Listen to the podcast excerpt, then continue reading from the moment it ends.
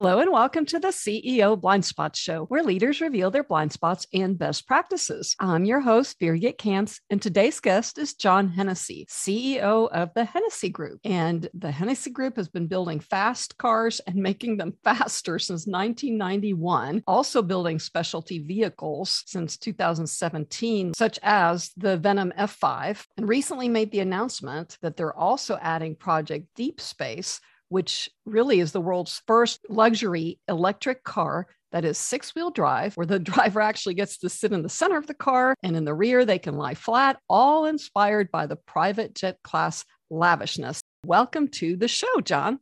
Birgit, it's my honor. I'm, we've been wanting to do this. I'm glad we're connected and podcasting today. Yes, me too. So, as you know, we we love to talk about leadership uh, best practices, and you've built such an amazing company, and you even have brand name sponsors like Shell and Pennzoil, and then you even figured out how to attract clients like the Dallas Cowboys, the San Antonio Spurs, a comedian Jay Leno, and a musician that I used to listen to all the time, Steven Tyler. So, sure. but but tell me why do you think you have succeeded as a leader? You know, I guess it goes back to when we began the business back in 1991. And you know, over the last 30 years, myself and I think the company to a larger extent has been powered by passion. So, especially in the early years or the lean years where we didn't have the resources that we have available today, when the going got tough, just the passion for not only automotive performance, but for success as an entrepreneur and the passion, the excitement for, again, the product, serving our clients, but also just growing a business. I think that's been one of the biggest differentiators of the thing that has sustained us over the years. And now that we've built a culture that shares that same automotive passion and passion for excellence and passion for really giving our, our clients, our owners a great experience, not only with the product, but with the company. I think that's been a big part of what's kept us around for 31 plus years and, and growing, really growing a lot in the last several years. Yes. And you used to be a racer. And I think you even set a world record. Sure. Yeah, yeah. Yeah. Set a few world records along the way. Uh, back in 91, I learned the first rule in racing, and that is if you want to make a small fortune in car racing, you start with a larger fortune. And as I was doing my racing back then and racing at Pikes Peak and Bonneville and a few other races, I'm watching my bank balance go down. The more races that I did, the more fun I was having, the more expensive it became. And so mm-hmm. I had to make the decision of if I'm going to keep doing this, I've got to figure out a way to monetize it. So that began Hennessey Performance in October of 1991. Literally a week or two after my wife and I had gotten back from our honeymoon, I said, honey, I, I think I want to start a car business to modify cars for other people. And she's like, you want to do what?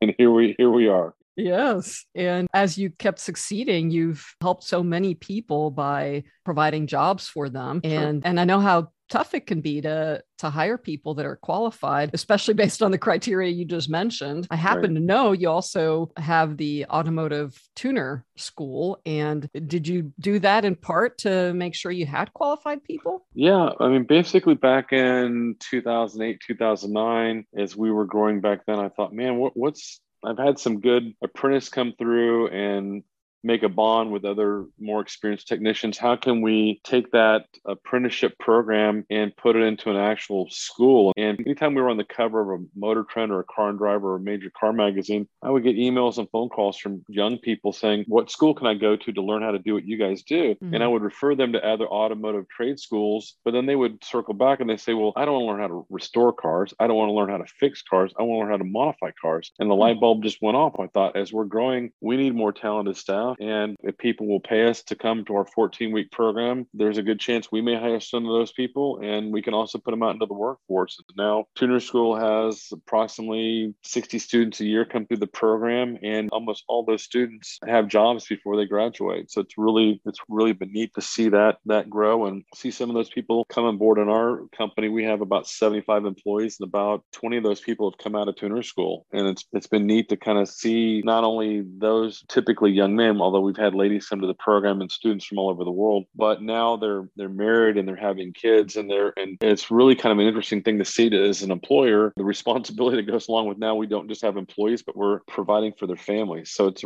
something we take very seriously and we're we're also very grateful for it at the same time. Yeah. Well, I know people that have worked for you and are currently working for you. And uh-huh. I know that they're very grateful to, to be part of such an exciting company that keeps growing with an owner like you and your wife. And then sure did you ever struggle as a leader? Oh my gosh. Like, yeah, I mean, not only as a leader, an engineer told me a saying 20 something years ago that we don't know what we don't know. And that mm. and that's the first time I'd heard that saying. And I'm like, what the heck does that mean? And then all of a sudden I had the epiphany. I'm like, okay, if I if I don't know what I don't know, then I need that I need to find out. I went to engineering school, kind of ran out of money, ran out of interest, took a took a gap year, and I'm, I think I'm on about my 39th gap year now. So I didn't really, I didn't, I never had a business class, and again took some engineering classes and some science and math classes. But everything that I've learned in business, unfortunately, I've had to learn it the hard way. So for everything that I know that works, I've had to fail probably six, uh, 12 times. And so in my later years and my more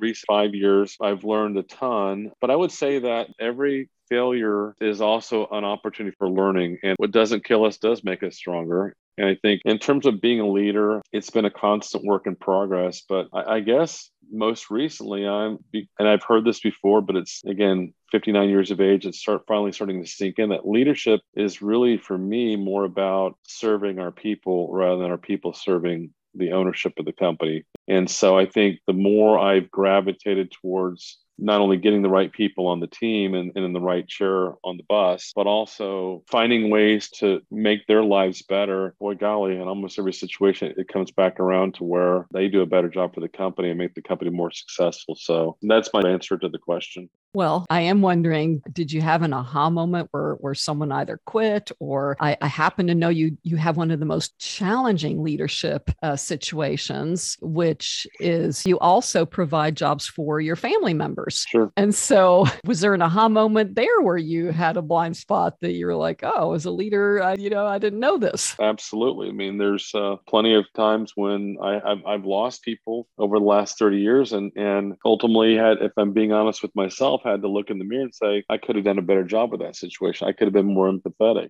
I grew up in the 60s, 70s, and, and started working in the 70s, 80s. And the old school baby boomer method of the, the general's going to come in and give the orders to the troops, and the troops are going to follow them without question, that hasn't worked in a long time. And I don't know why I ever thought that it did, because I anytime I tried that style of leadership, it never really worked. So I think that uh, to answer your question, so one of our family members works for us is, doing a great job now, but there was a period of time where I wasn't sure if he was going to be able to cut it, and we were having some friction. We actually went, we ended up going to a counselor, and it was really good from the standpoint that he was able to be honest with me, and I was able to be honest with him. And the thing that I, the interesting thing that I heard that really surprised me was that he thought, well, you know, I don't really have to work here. I mean, even though it's family and I want to be a part of the business, I, I have other options available to me. So I, I just feel like ultimately, as, as the CEO, founder of the company, and the the buck stops on my desk, aka Harry Truman that the attitudes are kind of directly, it's a direct reflection of like, how am I doing as a leader? And if our people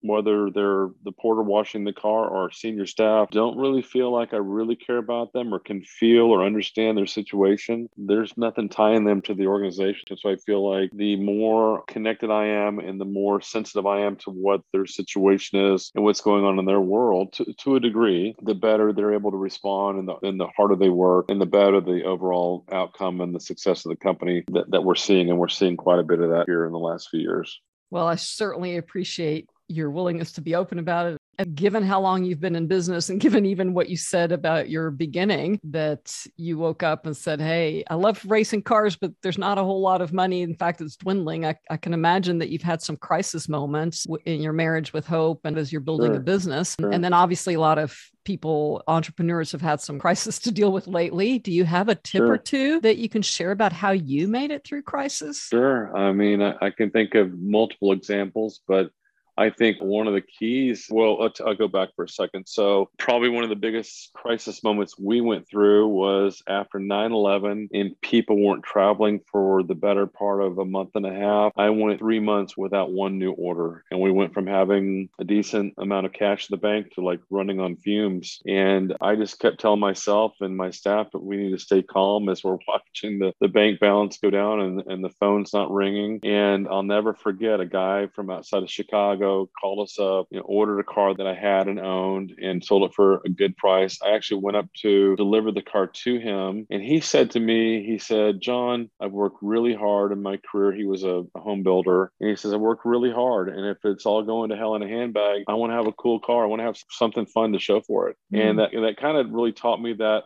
that we're we're as much in the entertainment business as we are in the in the automotive business. And just like nobody really needs a thousand horsepower pickup truck. Nobody really needs a 300 mile per hour Venom F5. But at the end of the day, nobody needs to go to the Rockets game or the or the Astros game. They do because they want to be entertained. And so that really kind of told me. Even you referred to Steven Tyler. One time, Steven Tyler from Aerosmith told me that you know of all the millions of people that he's entertained around the world, that he gets in his Venom GT, that that vehicle entertains him. And I guess that gave me a, a whole different perspective that we're not just building speed machines that are fun to drive and can turn really fast numbers at the racetrack, but that we're providing an entertainment value that, again, somebody like a Steven Tyler who travels all over the place and entertains a lot of people, we're able to give him some level of entertainment. So I think that just gave me a little different twist on, on my passion for performance to where all of a sudden now that passion is also how can we serve and how can we entertain our people? The part two that I'll make that the and part, as you've taught me, the and yeah. is is that the old saying of the customer's always right. Well, really, if you want the customer happy, we, we need to put our employees first. If we have happy employees that feel empowered and valued and have the tools to be successful and are working with the right teammate with the right vision. In order for the customer to have a great experience, our employees have to be happy and have to feel valued and feel like they have you know, Jeremiah 29 11, that they, they feel like they have a future. And mm-hmm. I think that's something that's really kind of come home for me. And so we've grown a lot over the last 30 years, but we've seen significant growth in the last five years. And I think that's when not just myself, but our team and our family really began to embrace the entire company culture and what it takes to build a great team and that team working together together with that passion for not just automotive performance and excellence, but the passion for giving customers a great experience is really helped our helped us grow a lot. Yeah. So when people are in crisis, what I'm hearing is make sure to remember that in crisis, people still want to have fun and make sure you treat your employees well because when when they're happy, then they can help you make it through crisis and, and build a great team environment and a great culture. That's exactly right. The lesson we learned from you know, 9/11 back in the early 2000s. I mean, we kind of saw a different version of that with the pandemic when that kicked in. And similar deal where we didn't really our phones were pretty quiet for about three weeks but then all of a sudden people started coming back and spending money. And i think we, we've seen again since covid significant growth because again i think in moments of crisis people think okay well you know what can i do to control the situation? What what am i just along the ride for? And ultimately doesn't really change my values my desires my dreams the things that i've people have worked hard for. And again you know having some fun with a fun car it's an honor and a privilege to be able to provide that level of entertainment as well as transportation for people that really feel you know, that, that, that get excited about what we do and the, the vehicles that we build. And I'm a witness to your other point about treating your employees well, which includes your son in law, right? Alex is yes. now running one of your yes. companies and he's yep. done exceptionally well and you have another family member in the business and i know your wife helped you during times of crisis uh-huh. as well so and i've gotten to see just the how amazing you are at looking at your side of leadership and i think that's part of being an effective leader is being willing to look at how can you be better so i really appreciate you contributing to other leaders today and i know if they want to know more about your companies they can go to HennesseyPerformance.com. i'll put that in the description but uh, thank you again for being willing to take the time and be on the show and contribute to others. It's my pleasure. Really enjoyed it. Thank you.